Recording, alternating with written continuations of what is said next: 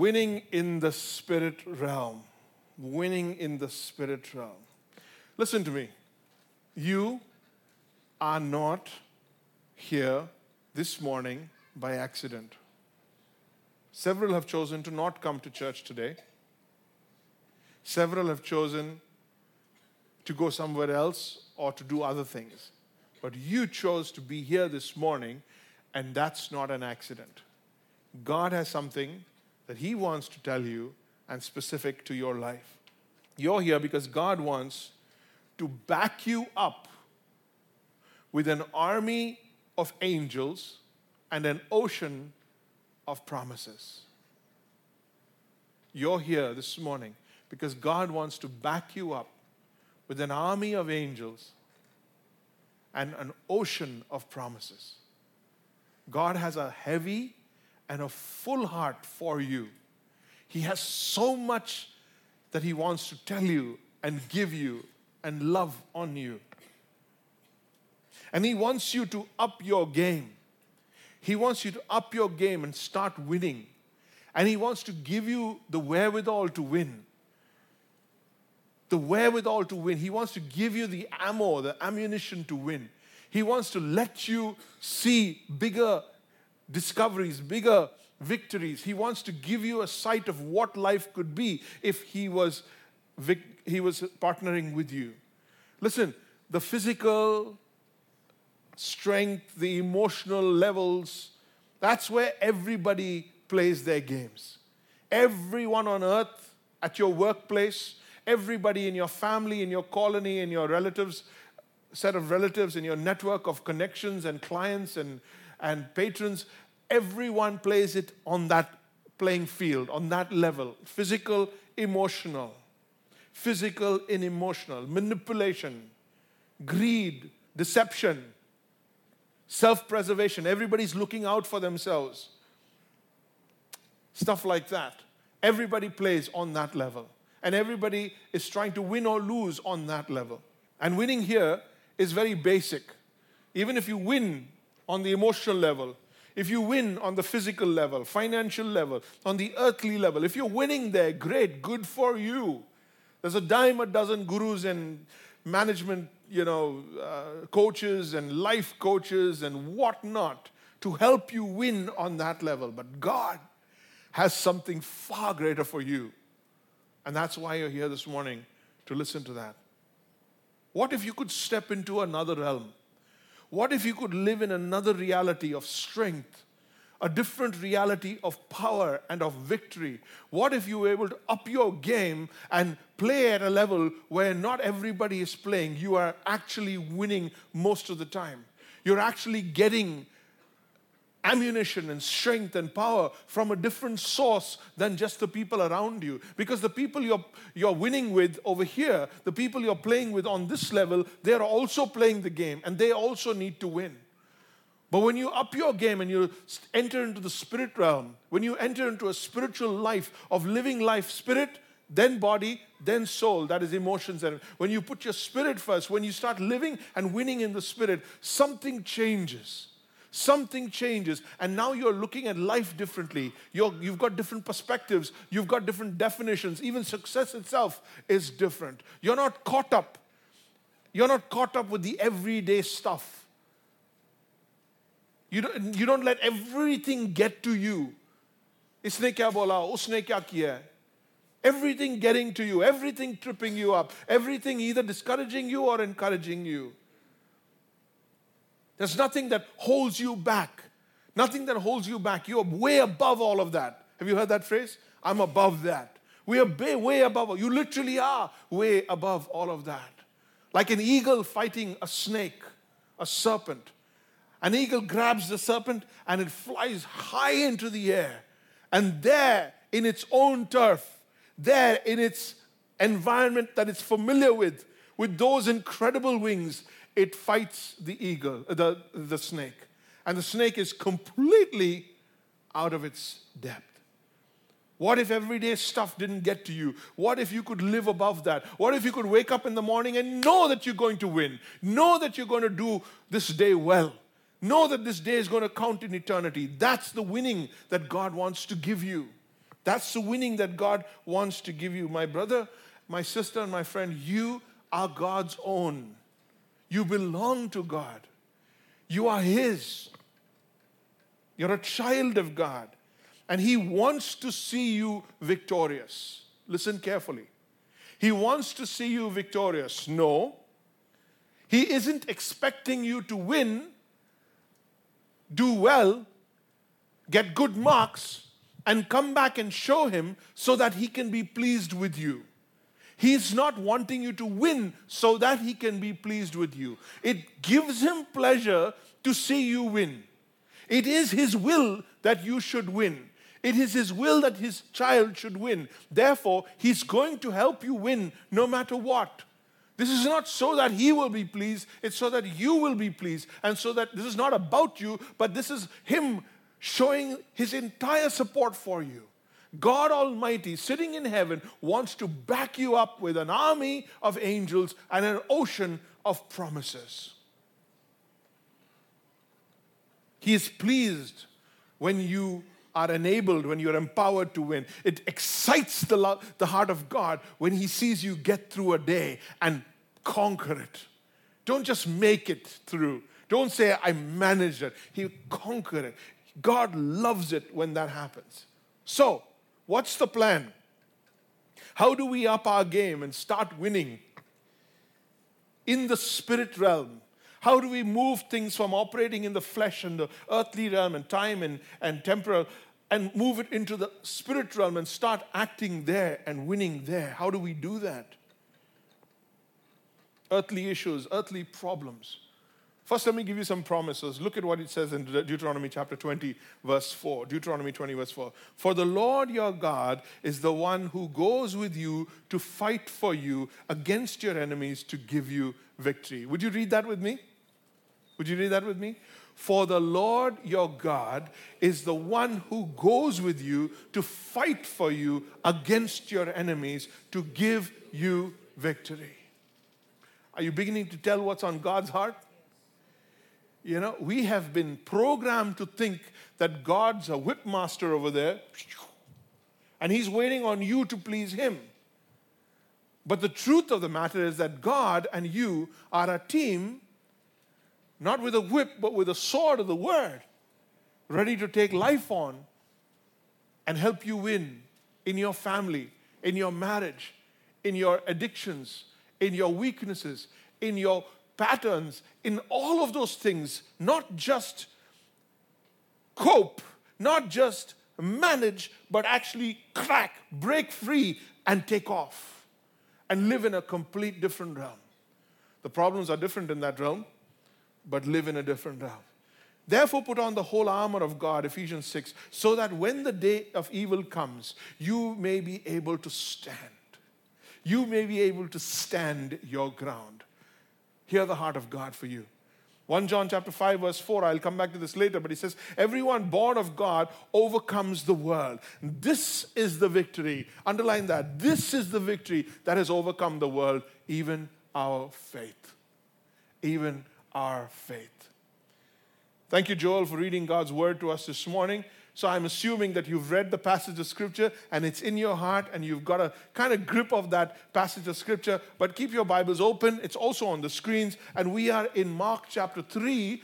I did a few verses last time to finish up the Sabbath theme. And now we want to go into the rest of the chapter up to verse 35 and wrap that up. Please don't fall asleep because God has something powerful for you today. So, to win in the spiritual realm, to win in the spiritual realm, to level up my spiritual battle, number one, number one, I need a spiritually powered, empowered team. I need a spiritually empowered team. I need an army. I need a team with me that gets it. They are also as powerful, they're as anointed, they're as you know, strong, and they are focused on the same thing. I need a team. I need a team. So let's get into the passage of scripture, verse 13. He says, And he went up on the mountain and he called to him those who he desired. He called to him at will those whom he desired, and they came to him. And he appointed how many? Twelve, whom he named what? Apostles. What does apostle mean? A sent one. Apostle means a sent one. It's like Messiah, a sent one. So that, I want you to note this, number one, so that they might be, they might be, yeah, that's the training. Three years, diploma in Jesus. Okay, that's the training. You're going to hang out with God for three years. You're going to get it. You're going to understand who the real enemy is. You're going to understand how to deal with criticism, how to deal with popularity and the, or the lack of it. You're going to understand what's important to the, to the Father. You're going to understand what it's like to live to please the Father. You're going to hang with me and we're going to make this happen. Number two, that He might send them out to do what? To preach. Because last time you remember He said, I haven't come here to do miracles. I am not I'm not here to have a deliverance ministry. I am here to preach the gospel. The kingdom of God is coming. I'm here to preach. So his team needs to be people who can also preach, who can witness. So he wants a team that's with him. And number three, and have authority to cast out demons. Have authority to cast out demons. And we, today we're going to understand why that's so important why that's so important. So, number one, they're going to be with him. Number two, they're going to be sent out to preach. And number three, they are going to have authority to cast out demons. So, he appointed 12. Here are the names. There's the list. Here's the recruits. Number one, Simon, whom he called Peter. Okay. And John, the brother of James, and Andrew, and Philip, and Bartholomew, short form Bart, Matthew, Thomas, James, the son of Alphaeus, Thaddeus, the, and Simon the Zealot, and finally our friend? Yes. Judas Iscariot, the one who? What a, what a thing to have right after your name, no?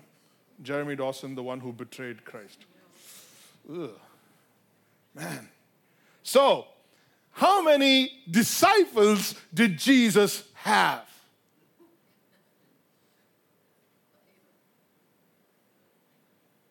You are smart. You're playing it very safe. How many disciples did Jesus have? No, he didn't have 12. He had 500. Jesus had 500 plus disciples.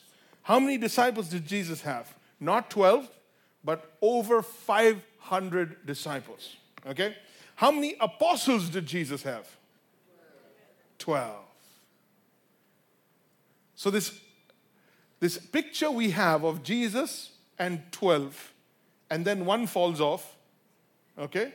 And then we've got 11, and then Paul is added to that 12 later on as he meets Jesus personally and is commissioned personally by Christ, which is the criteria for being apostle. He chose them, commissioned them, empowered them, Paul, right? Saul, who became Paul, that's the 12. These are the apostles. These are the apostles. But the disciples he had was over 500 people following him all over the countryside, all over the place. And then he had an entourage of about 70 people. He had an entourage of 70. These 70 people actually moved with him. They went around from town to town with him. They traveled with him. They chartered the whole aeroplane.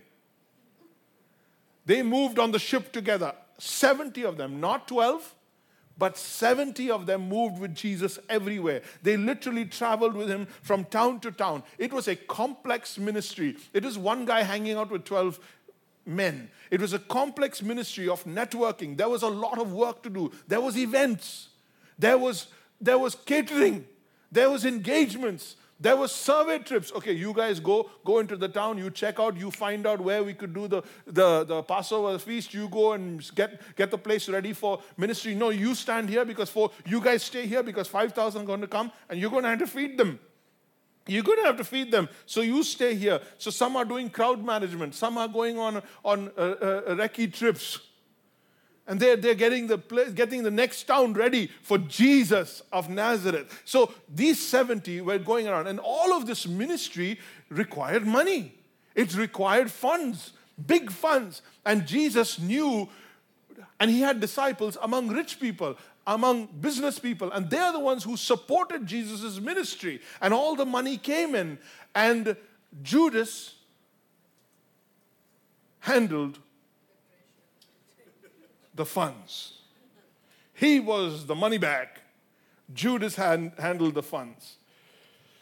Oh man, I could take that one in so many directions. but Judas handled the money. Some went ahead, they got things organized, some stayed, some managed crowds, some, some bought supplies, some handled communication. The nationwide ministry required serious funding, and Judas Iscariot managed the funds. Winning point number one. Winning point number one. Jesus was mobilizing disciples to make more disciples to bring a lost world back to the Father. That was the agenda. He knew that there was going to be opposition, and that opposition is going to be demonic in its opposition, demonic and spiritual in its opposition. So there was a spiritual agenda. So he had to have men who were with him who were going to go on a spiritual agenda and cast out demons. As you move in to take territory, because the Son of Man was coming back as a second Adam to win back what the first Adam had lost creation, all of creation, first man and everything that was created. So he was coming in, and the Gospel of Mark teaches us that as Jesus came in, as he came through, as he healed diseases, he was taking back his creation that he himself made, that, he, that belonged to him.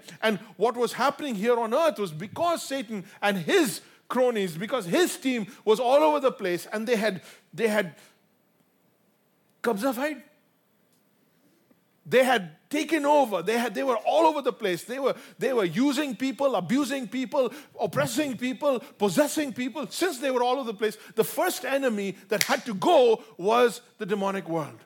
The first enemy that was against the spiritual agenda of God the Father coming, sending his son, was, was get rid of them. So he couldn't just do it, doing it alone. As he sent these guys out, he empowered them to be able to take care of business, to be able to take care of the real enemy. The real enemy wasn't that people weren't coming to your ministry. The real enemy wasn't that funds were not rolling in. The real enemy wasn't that you were not popular or your message was not, messages were not being downloaded. The real enemy wasn't that, you know, uh, the worship team uh, was great or not great or the music was great or the electricity went. The real enemy for we wrestle not against flesh and blood, but against principalities, heavenly places. And Jesus knew who the real enemy was. And to, to get his people back, to get his people back, he was going to have to destroy and move out and authorize his men to get rid of, turn out the demons. So he gathered around him a team of people whom he empowered with his word and his spirit. He gathered a team that shared his vision, preached the same message, and empowered them to bind Satan. He empowered them to bind Satan as they advanced into the spiritual battlefield. My brothers and sisters, you and I want to win, but if we don't even know who our real enemy is, if we're being taken out by the same thing over and over again, if we don't fix the real problem and we don't understand who the real enemy is, we will try and try and get frustrated and try and fail and get frustrated and then blame ourselves. Where all along, God had given you both the promise and the power to destroy the real enemy. And the real enemy is not flesh and blood because you are a real child of God. You're a spiritual child. You are a spiritual person. You are a spiritual being, and your real enemy is in the spirit realm. And you've got to win on that level first. You've got to win on that level first. And the equivalent of casting out demons. So for Jesus and, those, and the apostles, they cast out demons because they were taking ground. They were moving in and they were sending them out. And every time he showed up, he says, You are the Son of God. What are you doing here? Have you come to torment us? No, just get out. Just get out. And he would move them out. The equivalent for us today is not casting out demons. The equivalent for us today is prayer. Prayer. Prayer is what takes down the mighty work of the devil. Prayer is what takes down the strongholds of the devil. And the devil has a grip on our teenagers through social media, through addictions, through mass propaganda, and through their own peers. He has a grip on our children. He has a grip on our little girls who are looking at photos and Instagram and others and wondering what they need to grow up to be. He has a grip on our men as he has destroyed the godly masculinity of caring, of protecting, of providing. He's told men in the loudest voice through media and through everywhere shut up, you're worthless, get lost. You remind me of Adam. He's told men And every man deep in his heart is constantly hearing a voice of self defeat. He hears it at home, he hears it at his workplace, he hears it on the street. If he's not winning, if he's not providing, he is nothing. Satan has bound men. And from there, they go to drinking, or they go to porn, or they go to other relationships, or they go to weakening patterns that just endorse and reinforce that same belief. He takes the fears of women, he takes the fears of our dear women, our sisters, our mothers, our daughters, our wives, and he keeps throwing up that fear in front of your face. He keeps throwing up that fear and stirring that fear. He knows what to do to bring things around you so that you're constantly living in that fear, living in that moment, living with that, and you're nobody's good enough for you, nobody helps you through. When you read through these passages of scripture and you say Jesus cast out demons, what is he really talking about? Where Satan had free reign, no more no more. For this habitation was fashioned for the Lord's presence. No more authority here. Get out. Get out. This, this woman belongs to me, Jesus is saying. This man belongs to me. This family belongs to me. This marriage belongs to me. This church belongs to me. This home belongs to me. This address belongs to me. I reign here. Now you understand why it's so important to have Jesus as Lord in your home. It is so important to be married to somebody who comes alongside you and prays heaven down every morning on you on, and on your children. It is so important for a pastor to be praying a cover, a cover of protection over his people every morning before they go out into the world, before they go out into a place where there's idols and there's, there's, there's demonic absolute freedom. And Satan has, can do what he wants, say what he wants in his world, and he rules the power of the air. He's the prince of the power of the air. That's media. He gets through to you in all possible ways. The voice is loud. Uh, it's, it's, it's important that a pastor prays that prayer of cover.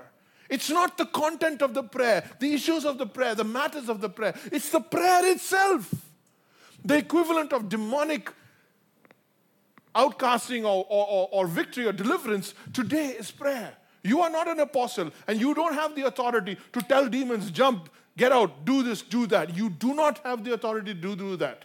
And those who are playing with that game, those who are talking like that, are in for big trouble. But you do have the authority to enter his courts, to come boldly and to ask anything you will.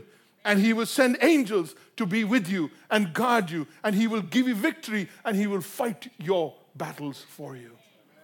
You are in his hands and you are his. And demons recognize Jesus and demons recognize you. If for nothing else than the fact that the Holy Spirit lives in you.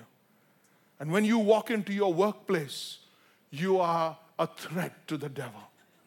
When you walk into your colony, when you come back home and you're just praying through the streets, you're a threat to the devil.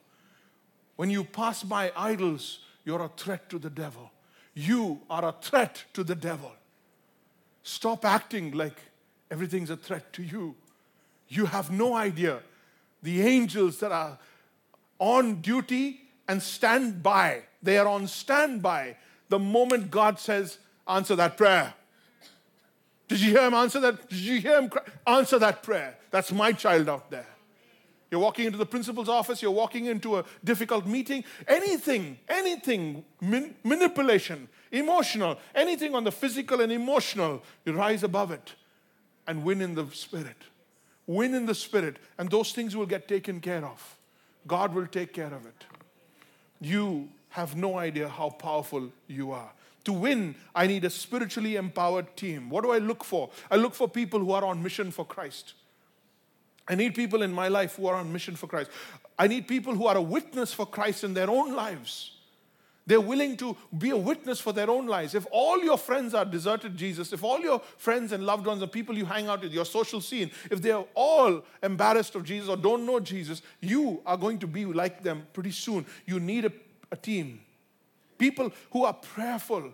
Hang out with people who are prayerful, strong. They know how to take down the enemy, they know how to bind the enemy.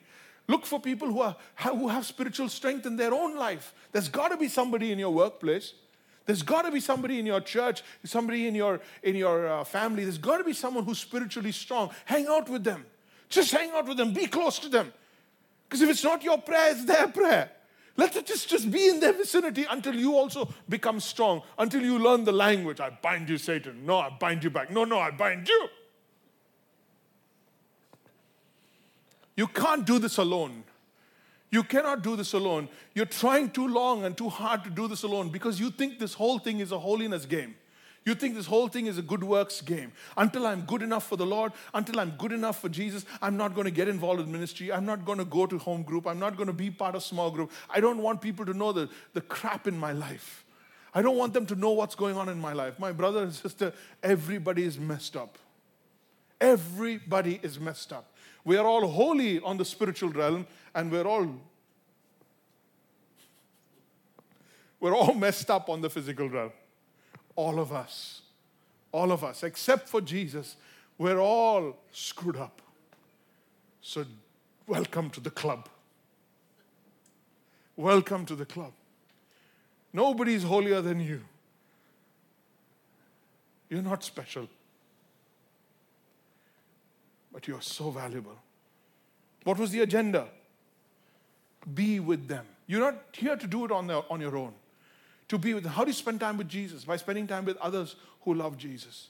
Fellowship, hang with them long enough for them to rub off on you, long enough for them to sound like you and you sound like them. Listen to their questions.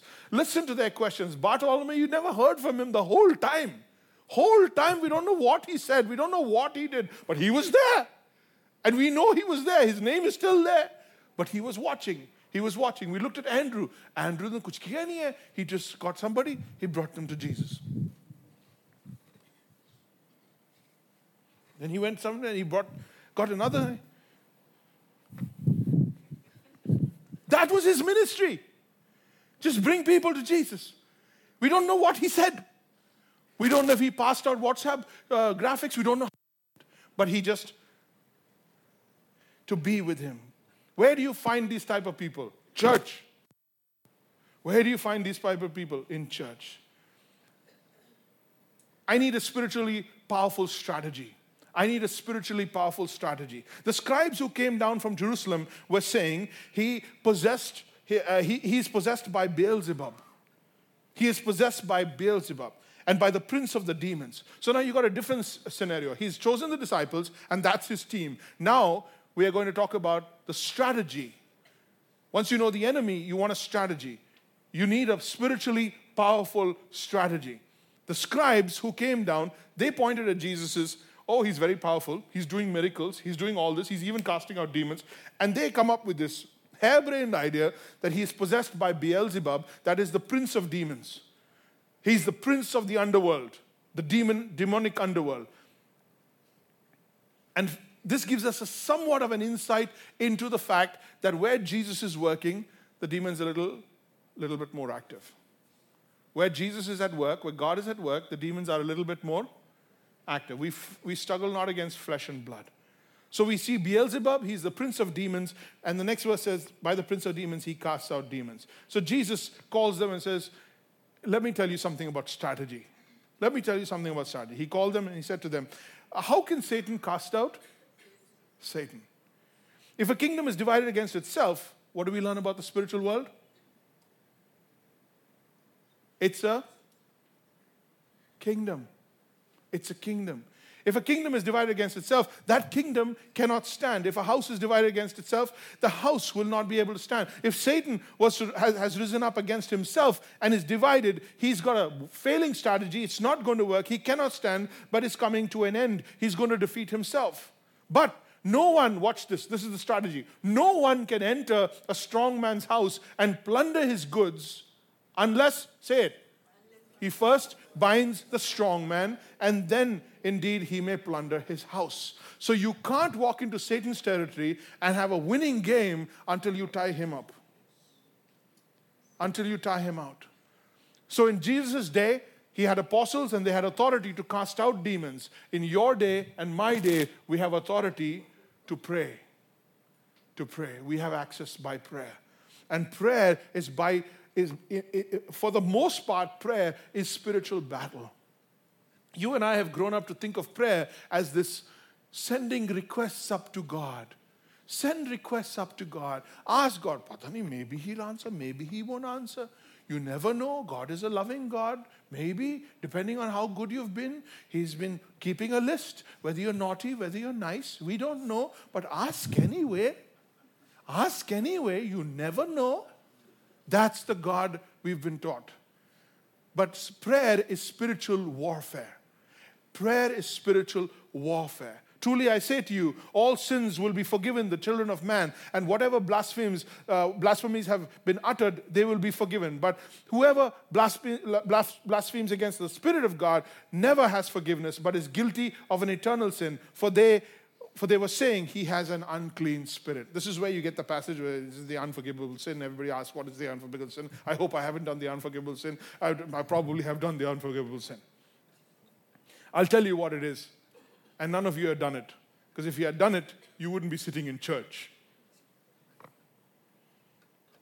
What's the point? Calling God's work Satan's work. Calling God's work, listen carefully to the, to the, to the understanding, to the way, the thinking pattern here. Calling God's work Satan's work is blasphemy. And that would result in a false gospel.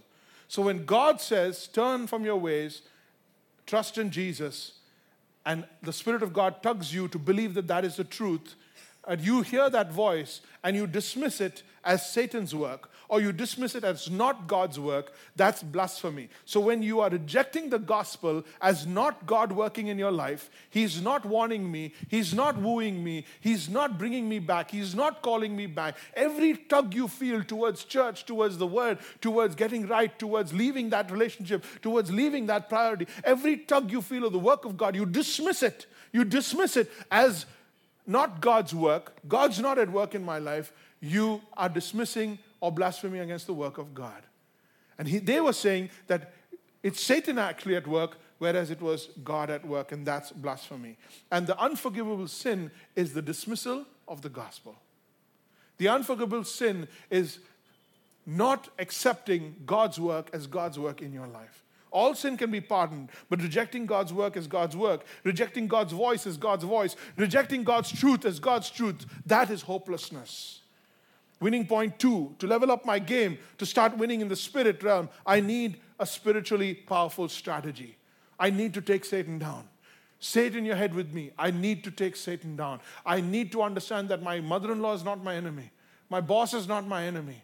My cor- uh, the courier fellow is not my enemy. The auto guy is not my enemy. My spouse is not my enemy. Satan wants me to lose on the physical and emotional level so that I never even experience the spiritual level.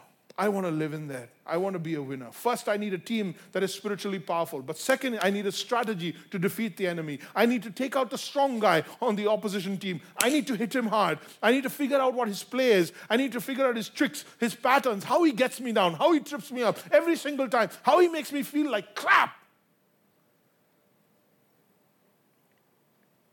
And then I want to get him on my turf, church. I want to get him on my turf, prayer. I want to get a my turf, sound of the word. And I want to win my battle there. I want to win my battle there. I don't want to fight him on his turf. Go into a club, be surrounded by everybody half naked, and say, I should not. I should draw a line. I should draw a line. Really. Half drunk, you can't even walk in a line you're going to draw a line.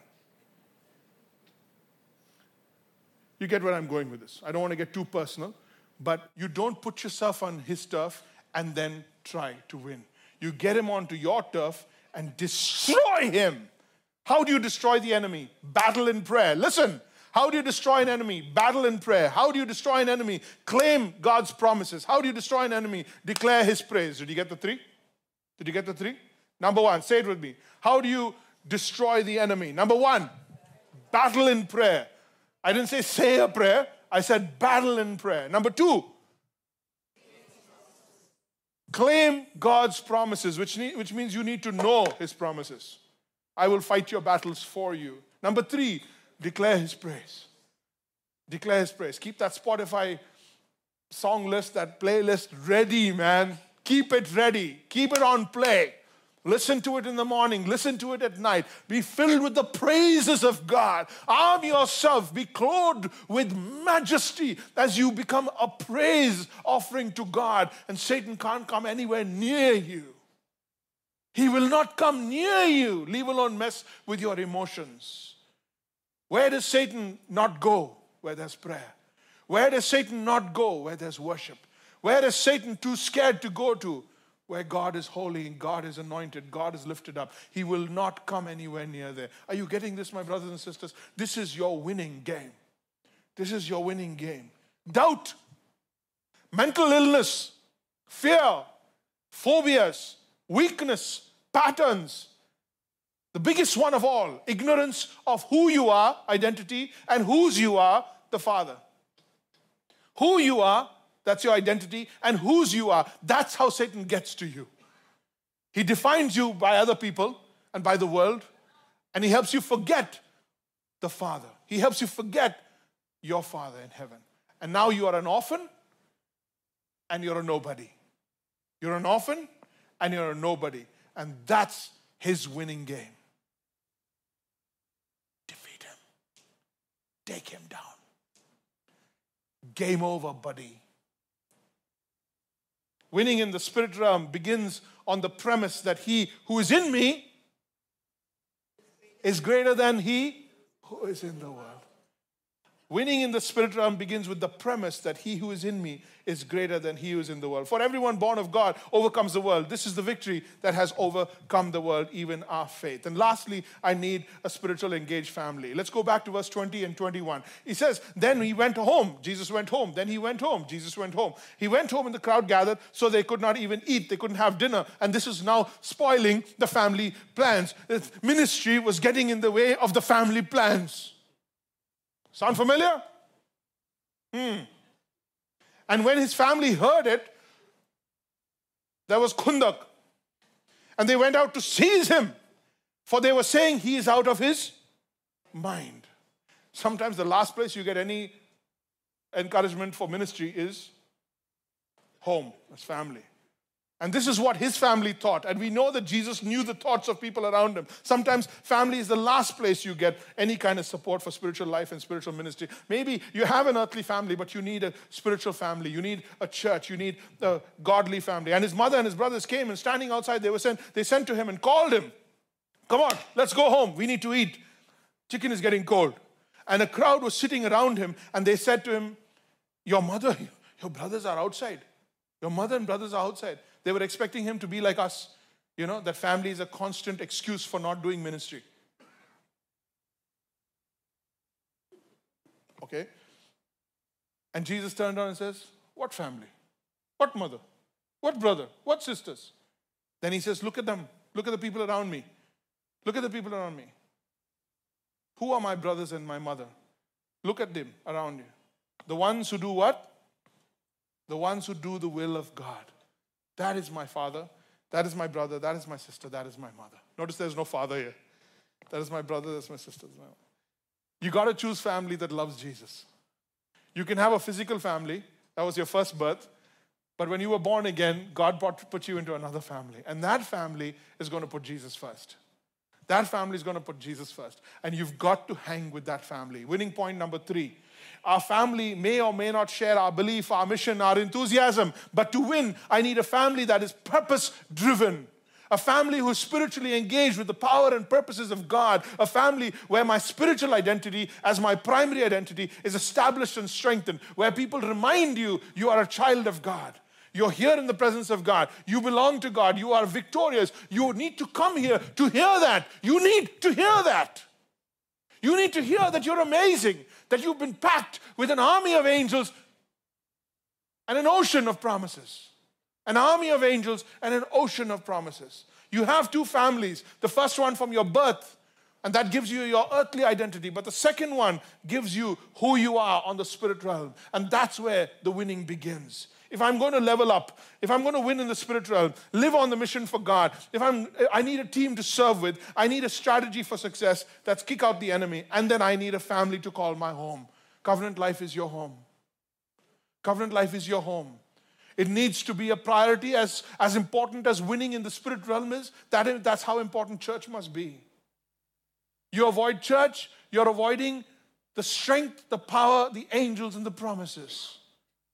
When you avoid the presence of other believers, you are weakening yourself and opening yourself to disasters. But God wants you to win, and He has given you a people to win with. Which of these three appeals to you the most today?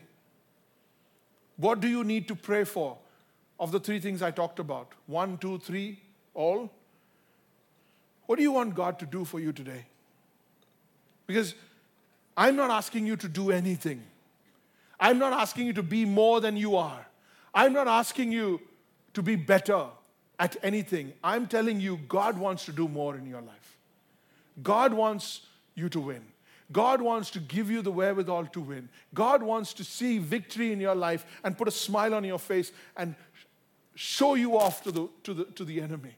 God wants to do it. You are here to hear this that God wants to do it. What are you asking God to do for you today so you can level up your game and live in victory? Would you do business with God? Would you take a, take a moment to be quiet in His presence? You bow your head and you say, Lord, maybe it's a family I need. Lord, maybe it's my prayer life that needs some rehearsal. Lord, maybe it's a strategy. I need to understand how Satan has got me down. What are the things he's using against me to take me down over and over again? You need, you need a team. You need a strategy and you need a family. What do you want God to give you right now? How do you want Him to work in your life? Spirit of the living God, come powerfully in this place today and speak. Speak to us today. Spirit of God, you are the victory.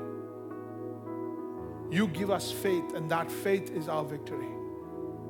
We walk in the Spirit, not by sight. For those who walk in the Spirit do not fulfill the lust of the flesh. For you have given to us everything we need for life and godliness. And yet, look at your people. Some of them are tired. Some of them are guilty, constantly guilty. Some of them are feeling so far from you. Some of them don't even know where to begin to get in this whole game thing. Oh God, let compassion flow from your heart to this hall. Open your heart to us to see there is not an ounce of condemnation in your heart. There is not an ounce of condemnation. There is not a pointed finger. Everything died in Christ that day. And Christ rose again with open arms. With open arms. And we are debt free. We are debt free. Today, we have an open invitation to run into your arms and to get what we need. Some people need money. Some people need an income and they need their whole business to be put in order. Some people are looking for their marriage or that which has fallen apart to heal. Some are looking for new friends or somebody who will speak into their life, someone who will strengthen them. Others are looking for some sort of renewal, Lord. They, are, they feel drained. They feel like they've been giving and giving and giving, and they're tired. They're tired of no support and understanding from people around them. And they feel they've been running alone. Oh God, they need to be lifted up and they need to be carried by you for a few weeks, for a few months until they can strengthen up. You are the Father, we are the children. You know what we need. Spirit of the living God, be poured out in this place and come anoint with power, feed with compassion, strengthen and embrace. We are not orphans and we are not nobodies. We are the children of the Most High God and we are heirs of Christ, heirs of God, and joint heirs with Christ. We are a threat to the devil. Oh God, do your work in our lives. Carry your people out of here with a promise. Surround them with an army. and prove to them that this sermon wasn't a message for this Sunday, it was the beginning of the rest of their life. Prove to them this week that victory is possible. In the name of Jesus Christ, I pray. Amen.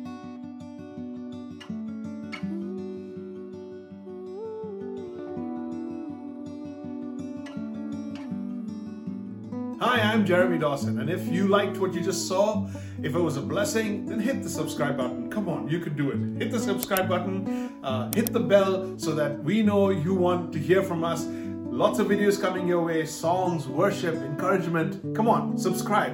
Let's take this forward and share with somebody you might know. Write a comment in the section below. But let's see you guys again. Come on, subscribe.